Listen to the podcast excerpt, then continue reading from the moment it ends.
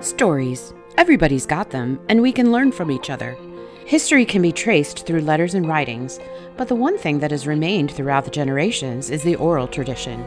Oral history is one attempt to pass along the stories, tales, musings, and remembrances of one family for the benefit of listeners for generations to come. Join us now for this episode of Aural History with Jeff Silkowski. Thanks for joining us today or tonight or when you're whenever you happen to be listening to this. We have achieved a milestone. We are at the 20th episode of Aural History. We began back in November of 2021 and we've done an episode every other week for that period of time. We're actually getting close to the end of our first season. We have about six episodes left after this. But it's so great to be a part of what it is that's going on here. And what is going on here is um, storytelling, really. Um, and storytelling for a purpose. I know you listen, and we've had some of you that have been with us from day one and have listened to every episode. And we even have a, a patron in our Patreon account that helps us offset some of the costs we have in keeping our website live and keeping all of the episodes live because a lot of these places that do podcasts will let you do so many for free, but then you can't do any more than that. But the goal is to keep them all live. And I want to let you in on a little secret. Yeah, you guys get to listen and you get to be a part of this, but this is really for my kid. If you go back and you listen to episode one, you'll understand. We began just as a, a, a way of remembering my dad. My dad um, lived with us for a number of years, and there was a decision that we made at one point, my wife and I, that he needed to spend time in a nursing home, and he didn't like it, and he didn't want to talk to me for a couple of weeks. But we had a dear friend named Tracy that during that time would just go and spend time with him and she would take a recorder along and he would tell stories about his life and she would listen and ask him questions and we have that at our disposal. We can remember grandpa that way. And i want that for my kid. I want my kid to remember who her dad is and who her mom is. So she'll have the privilege of having all of this to listen to someday and to play for her kids and and to share where it's necessary. But in the meantime, you guys get to be a part of it as well, and it's been so we've we've just been so grateful for the responses we've had. We've had um, great response to the Zilkowski years and the adoption years. We had people reach out and and talk to us about those. I did an episode not too long ago called Anxiety that really resonated with some people, especially on SoundCloud, where we're at. And that really just must have hit a nerve for some people. We've even had podcast outlets reach out to us. Most recently, a, a, podcast group called Wisdom has reached out and asked us to be a part of that. And so it's just really cool. I'm, I don't know how else to put it. It's just really cool that there's a platform like this, and I get to talk and you get to listen, and we're both encouraged. So thank you so much for listening. And today we want to take you on at least the beginning of what was a 14 year journey for me. Uh, and we call it the CVC years. CVC is Cuyahoga Valley Church. It's a church of about 1,500 people in Northeast Ohio that's been around since 1987. And I was on staff at that church for 14 years, from 2005 until 2019. But I want to dial back just a little bit and explain to you how I got to CVC because I have a dear friend uh, still, Brian Howell. We worked in ministry together at Steve Green Ministries back in Nashville when I moved to Nashville in 1995. And for six years, I traveled with Steve. Brian had been with Steve since about 1990 after having graduated from college and spent a little time with Bill Gaither and his group Steve called him to serve as the musical director for his ministry and to travel the world with him. And Brian did so for a number of years, about five before I came along. And then he did it for a number of years after I left as well. Well, somewhere along the way in 2004, Brian was being recommended for a job at Cuyahoga Valley Church in Northeast Ohio, and he didn't even know it uh, Brian and I have a mutual friend named Jeff, and Jeff was at a conference and he met the founding pastor of CVC, Rick Duncan. And the two of them got together, and Rick was just kind of giving Jeff the lowdown of what CVC was like and how they had been without a worship leader for a number of years. And Jeff said, I think I know who the guy is that needs to be your worship leader. And he went to Brian and told Brian about this church in Northeast Ohio. And Brian had no intention of leaving Steve Green Ministries. Like, I figured he was going to finish out Steve's ministry with him. But this was really intriguing to go and be a part of a church. And so Brian accepted the call to be the worship leader in 2004. Um, he went to school, he went to college with my wife, and so she comes along in July of 2004 when she moves to Nashville and starts attending church there. And it's just where all the worlds collided. Well, when Brian hit the ground at Cuyahoga Valley Church, they had been, as I said, without a worship leader for a number of years. And part of that difficulty was volunteers had been doing it for quite a while. They'd been doing all the worship, they'd been doing all the tech, and Brian stepped in and very graciously began to love and care for this group and and kind of grow them in a direction that they hadn't gone before. And if you listen to back a couple of episodes, you can hear me talk about worship wars. Worship wars is when you try to introduce new worship styles in a church, and it very rarely never goes well. But at CVC, it went very well as Brian took over and began to love and care for the people at, at CVC. And he grew the ministry. Uh, God grew the ministry through Brian almost immediately. From a choir of about five, within a few years, they had 60 in the choir. And from a few instrumentalists who had been doing just about everything every week, it grew to uh, 30s and 40s. And and then he, felt the need to bring someone along to do tech because the volunteers had also been doing all of the tech.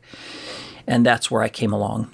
And it was in the basement of a church in Nashville, Tennessee, at Steve Green's daughter's wedding reception that I kneeled at a table next to Brian and was talking to him about the potential of a job in Cleveland. And he wanted me to consider coming and being the technical director at this church.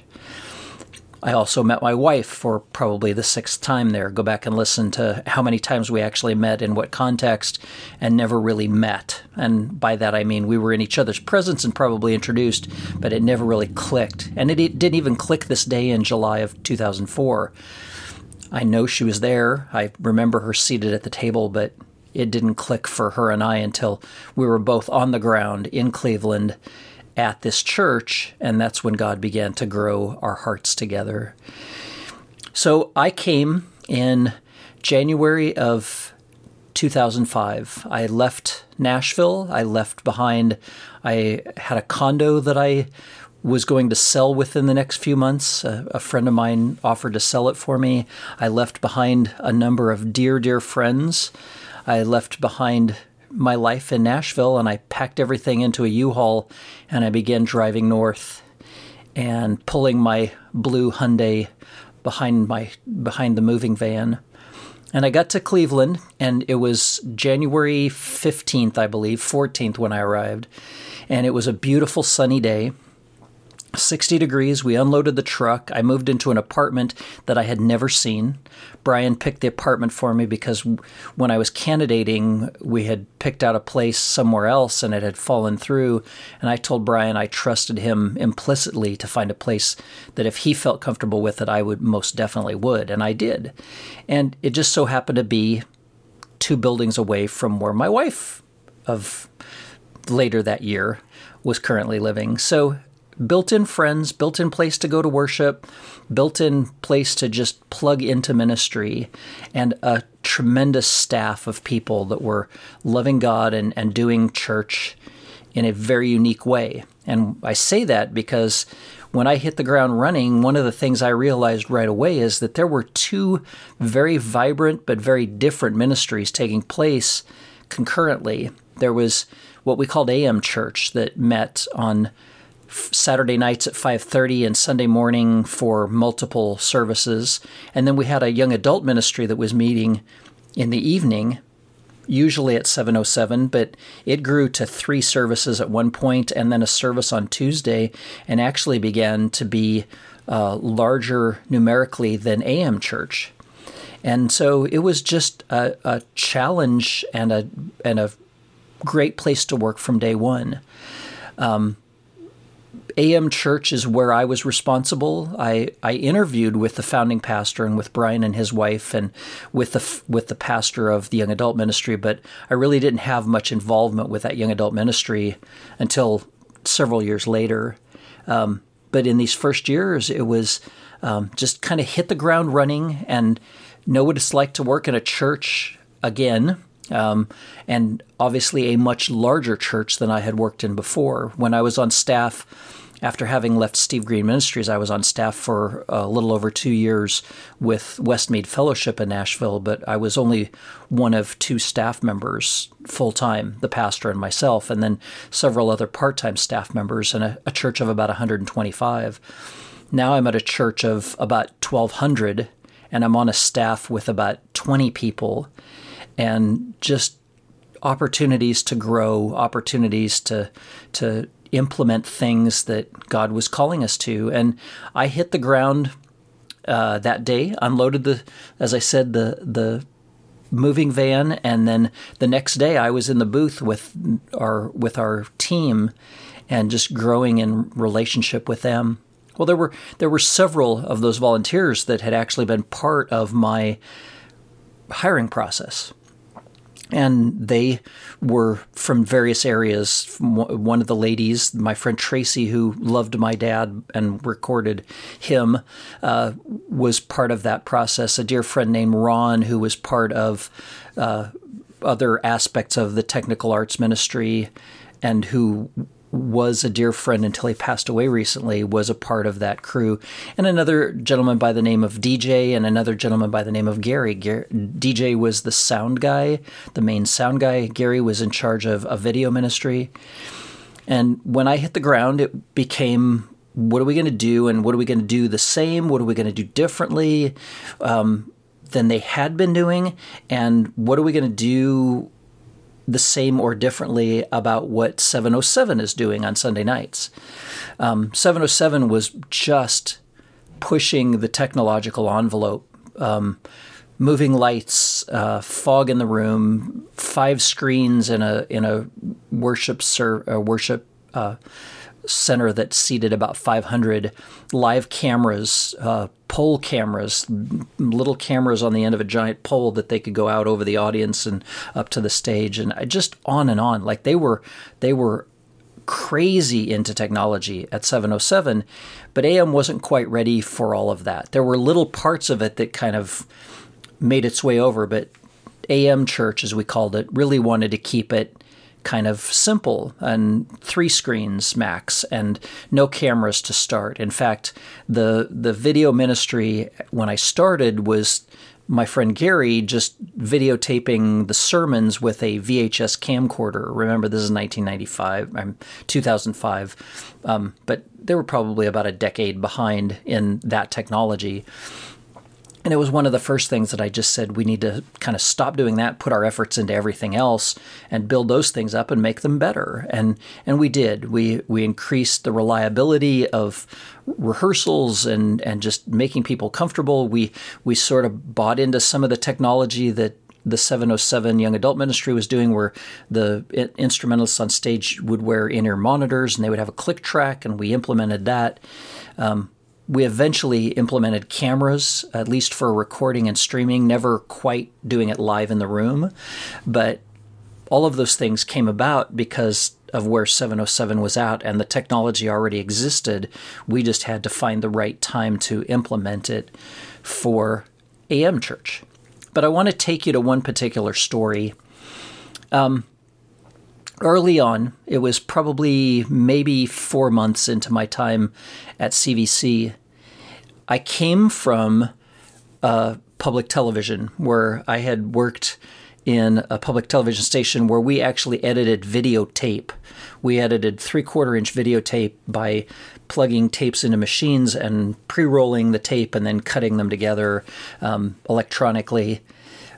And when I was with Steve, my duties as video technician there involved primarily the cameras and the setup and the projection and all of that in a concert. There were opportunities that I had to do editing of some of the videos that Steve did. Steve had one in particular where he would sing live on stage with Larnelle Harris, another Christian recording artist, who was on videotape, and we would kind of play it back from a videotape and position Steve in a way that we could cut between them and have them standing side by side, so to speak, on the screen. And people loved it.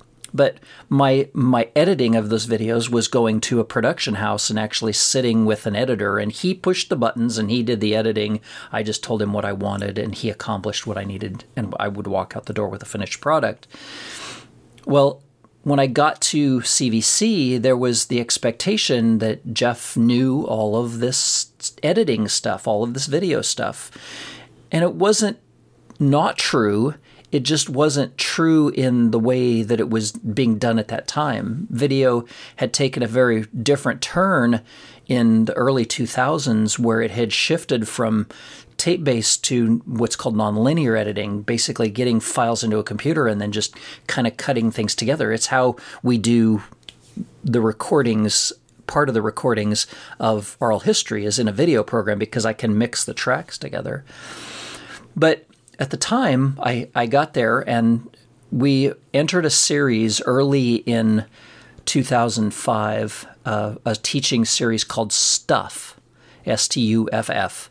And it was about materialism. The overarching theme was obviously we don't need to be materialistic people and the bible says don't put your you know trust in the wealth of things here put your trust in eternal things and one of the things that the founding pastor rick duncan and brian wanted to do was they wanted to do a stand up with rick at one of the local malls so there's a place just south of where I live called South Park Mall in Strongsville, Ohio, and Brian got a hold of them, got permission to for us to be there, for us to set up to videotape this stuff, and and then kind of do some other things that day.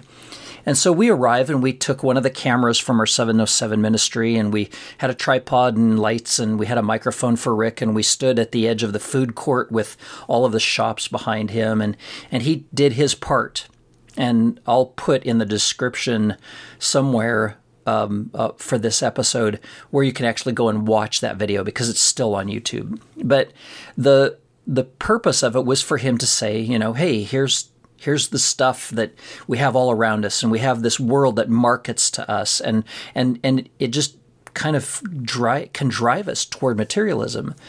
And so he did his stand up, and then I kind of sent Brian and Rick home with half of the equipment, and I just took the camera and went and shot what we call in video B roll, where you just shoot uh, video with no sound of various different things. And it was crazy as I was going through the mall and I was getting shots of signs and different ways, different kind of creative angles. And about three times in my half hour of being in this mall, I had store owners rushing out of the store yelling at me that I could not be there, that I couldn't videotape their store. And I had to explain to them, well, we have permission to be in the store. I'm not coming into your store, but we have permission from the mall to be here, and I'm just getting shots. I'm not doing anything. Uh, what they were afraid of, and it took me a while to realize this, is that there were a couple of TV stations in the Cleveland market that were competing for viewers. And they had competed in such a way as to become what I would call almost tabloid news type stations. They had they would send out these investigative reporters who would burst their way into businesses with microphones and cameras and ask people hard questions. And and and people were just afraid that I was a guy named Ed Gallek. Okay, if you're if you're not from Northeast Ohio, that doesn't mean anything to you. But if you're from Northeast Ohio, you know who Ed Gallek is, and he is one of the most aggressive guys of just getting in your face journalism. And that's what these store owners must have thought of me. And I had to explain to them that's not why I'm here. So I finished shooting the B roll that day, and I went back and this was on a Thursday. I had captured stuff. We were needing to have this video ready for Saturday service. So I had one day to accomplish the edit, and I contacted a dear friend of mine named Dave. Dave is now the worship leader at the church I'm on staff at now, which is Refuge Community Church. And Dave owns a court reporting business in downtown Ohio in a in a bank building in like one of the top floors, and it's got like beautiful views and all this stuff. So I called Dave and I said, I, I need to edit this. Can I come to your place? Because I didn't have any editing software at the church. And he said, Sure, come on.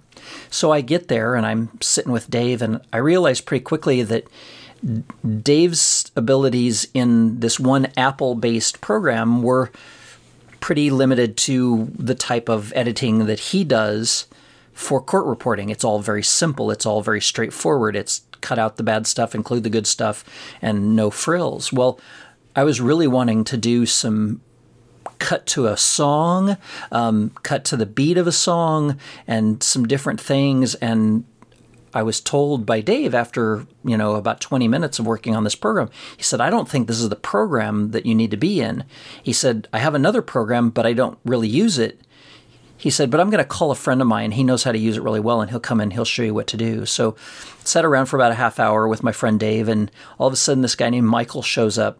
And Michael showed me in about 45 minutes to an hour how to edit video, nonlinear video. Okay, I brought with me the skills that I had developed with tape based editing, and I brought to the table the skills that I had learned and the creative aspect of things at the time I'd been at Steve Green Ministries, but I'd never actually implemented the actual edits by doing the work myself in this nonlinear editor. And so Michael showed me an incredible amount of patience. He showed me an incredible amount of wisdom, and he taught me how to edit in, like I said, just under an hour. And then I was on my own. So I've got maybe 30, 45 minutes of, of footage that I've got to compile into something about three minutes long at the most and have it ready the next day. It needs to be ready to go for services that next night. And so eight o'clock rolls around. Steve, um, David, the owner of the court reporting agency, says, I have to go. He said, Are you going to stay? And I'm like, Can I? And he said, Yeah. So he tosses me the keys to this place in this bank building, and I'm locked into the fifth or sixth floor of the Ohio Savings Bank building, and I can get out through the garage. But I sat there and edited this project until it was complete, and I had it on a DVD at that point that I could walk out the door with about 12:15 the next morning. Met my deadline. We played it in the services. It was exactly what they wanted, and that was the first step of moving in the direction of what CVC wanted to do with video. They wanted to utilize me not only as the technical director for making the services happen, but to create content for services on a pretty much weekly basis, something, uh, video testimonies or whatever. And and so I took that skill immediately went back and bought my own version of an editing program, um, different than our young adult ministry was using because the one they were using, I actually asked one of their technicians to help me learn it, and he stood over my shoulder for a total of about 30 seconds and said, You do this, do this, do this, do this, and do this, and everything will be good. And I went, That didn't help. So I bought a program called Adobe Premiere and, and just kind of took off. And that's where my kind of time at CVC began. And for the next 14 years, it was that kind of just being involved in every aspect of church life. Um, videotaping people's baptism testimonies. That became something that we did very early on and until I left 14 years later, I saw a tremendous amount of people come through the process of baptism and they would share their stories with me. I would videotape them, cut them down, and then we would play them on the screen over their heads as they were in the pool being ready to and, and then actually being baptized. It's where we met friends. We still have friends, Evelyn and her daughter Evelyn, who I just got to see for the first time in a number of years this past week. They were part of that process, and that's how we met them and became friends with them. There were other people that came through that process, and I heard so many interesting and just God glorifying stories of life change through that process. I heard people talk about the hard things in their life and how Christ met them where they were at and how he changed those things about their life and set them on a course that was different than their life before. I heard it from five year olds who could articulate the gospel of Jesus Christ, one in particular, probably better than any of the adults ever did, to 70 and 80 year old people that had come to Christ later in life. And it was incredible to be a part of those people's stories throughout the years. In fact, for a period of time, we started doing them at the church, and people were very inhibited by the nature of a cluttered office or, you know, a, a, a prayer room or something of that nature. So, for a, a, number of years, my wife and I would open our home multiple times a year to do these videotaping of these baptism testimonies. And we, there are a number of them that, again, you can go back and watch on YouTube with our fireplace in the background because all we would do is bring these people into our home, get them comfortable, and sit them down. They would converse with my wife, and I would basically eavesdrop with the video camera. And it was always interesting to take their stories, some of which were seven minutes long, or three minutes long, or 20 minutes long, and then cut it down to 90 seconds basically of what it is that Christ had accomplished in these people's lives and I heard so much, so much that never made the cut, so to speak, as they say in movies and television. Some of the things that had to be left on the editing room floor, but these people's stories were just incredible of the way God reached them, changed them, and turned their life in a new direction. And that's, when I say the gospel, that's it. The gospel is simply somebody recognizing that where they're at, their life is not moving in the right direction. And if if we all understand that. For me it was those 4 years of high school when I had my family and I had left the Catholic Church at age 14, those 4 years of growing darkness in my life where God let me wander as far as I could wander from him so that at some point I would look and go, How did I get here?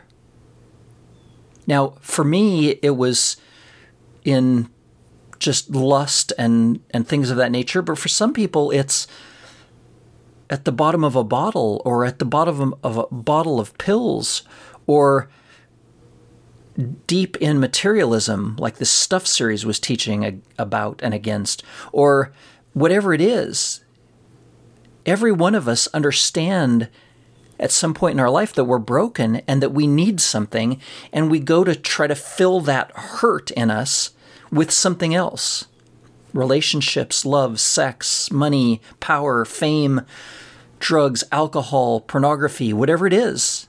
We're looking for something to either fill or dull that pain. And the only thing that fills it, the only thing that can correct it, is Jesus. And Jesus stands ready to fill that place. He did so for me in October of 1983. He did so for all of these people that came through this bab- these baptism, baptism testimonies. He was there waiting. He was waiting for them to find the end of themselves and come back. I know you've heard me talk about this before. I, I just rehearsed this with somebody this past week. The story of the prodigal in Luke 15. Now, I say the prodigal because we often think the prodigal son. That's kind of what most people say, or it's the lost son. But prodigal simply means to lavishly spend something. Okay? Yes, the son in Luke 15 is a prodigal. He takes his father's inheritance and he disappears with it. He says, Dad, I want all of it now. I want my half of the inheritance. I have a brother. Give me my half. I'm going to go spend it. I'm going to go spend it in the world. And he goes and he lives lavishly. He lives a prodigal life. And he spends it all. He's got friends as long as he's got money. As soon as the money's gone, he's got no friends left. And he finds himself in just the most probably despicable circumstances possible for a young Jewish boy. He finds himself feeding pigs and he's longing to eat what the pigs are eating because he's so hungry.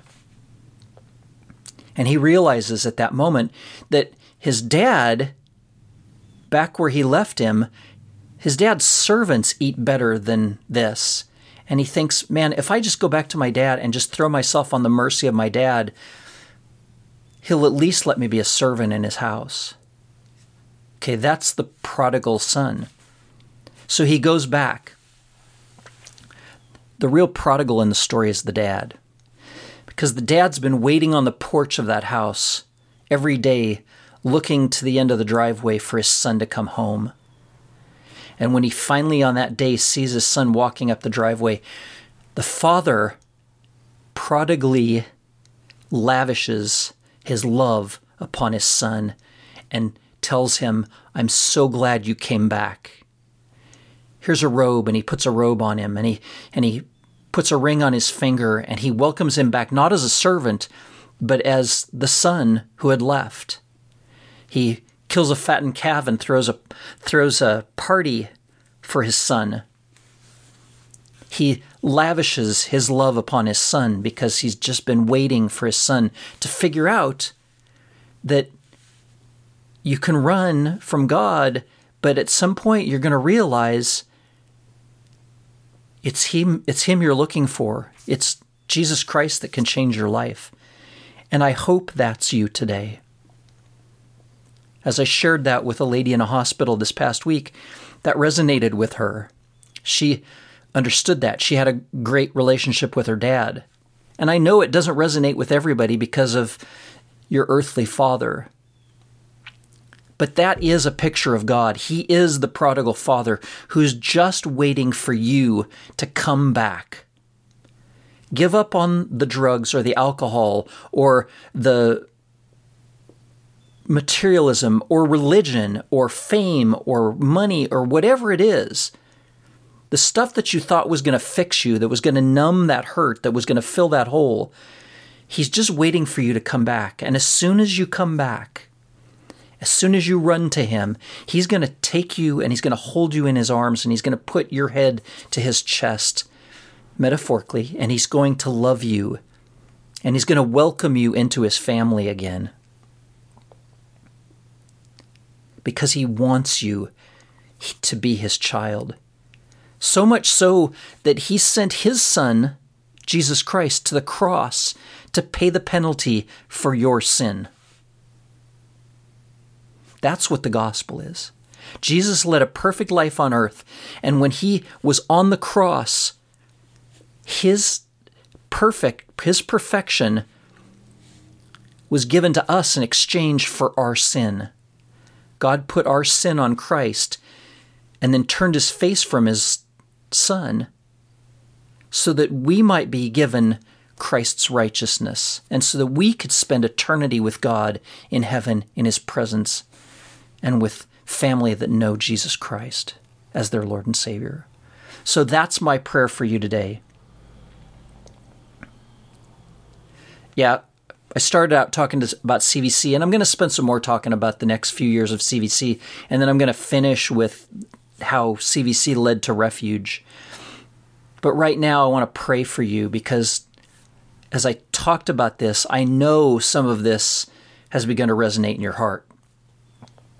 I just know it because the Bible says that God's word will not return void, meaning once it's spoken, you have to do something with what you hear, and you can't just ignore it. It has to be dealt with. So let me pray for you right now. Father, I pray for those who are hearing this and for the first time in their lives, they realize that they're right there as the prodigal was going, I'm at the bottom. I'm at the bottom of a bottle. I'm at the bottom of a bottle of pills. I'm at the bottom of materialism. I'm at the bottom of something. And it's got to be better somewhere and that somewhere is in the arms of my Heavenly Father. So I'm going to go running back as the prodigal son did. And God's going to accept you into his arms. All you have to do is know that what Christ did on the cross, he did for you. And turn from the things in your life that you can't do anything about those things that you tried to make the hurt go away, turn away from them. Turn away from your sin. Confess your sin.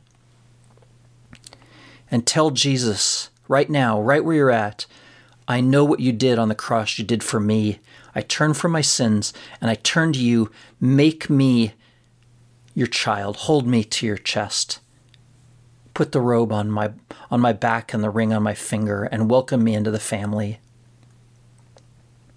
And I will live for you. I will make you Lord of my life. I will give you control. Please be my Savior. Save me from myself. Save me from my sin. Save me from eternal punishment. Save me from hell. For those of you that already know Christ, have boldness. Have boldness to share and be ready to share the story of what Christ has done in your life, like these people did in these baptism testimonies, like I had the privilege of sharing with this lady in the hospital this past week. Because people out there need to know what you know. They need to know that God is a prodigal father and wants to lavish his love upon them. So the next time you're in a coffee shop and you see somebody with their head hung low, go over and ask them, Is everything okay? And listen Take time to listen to what's going on in their life, and God will give you the words to say to share with them the truth of the gospel. So, thank you for being a part of this today. Thank you for the privilege of just doing this every other week for 20 times now. And thank you for the support. If you want to go to aural history.com, you can find all of our podcasts. You can look and see all of the stuff that I've talked about about why we do what we do. You can email me. Please do so. Tell me your stories. I want to know them and I want to know how I can pray for you. And you can be a part of what we do here as well. You can support us on Patreon. So go to aural history.com. Thanks for being with us today. Thank you for joining us for this episode of Aural History. This has been a production of Z Media and is copyrighted with all rights reserved. Join us again next time.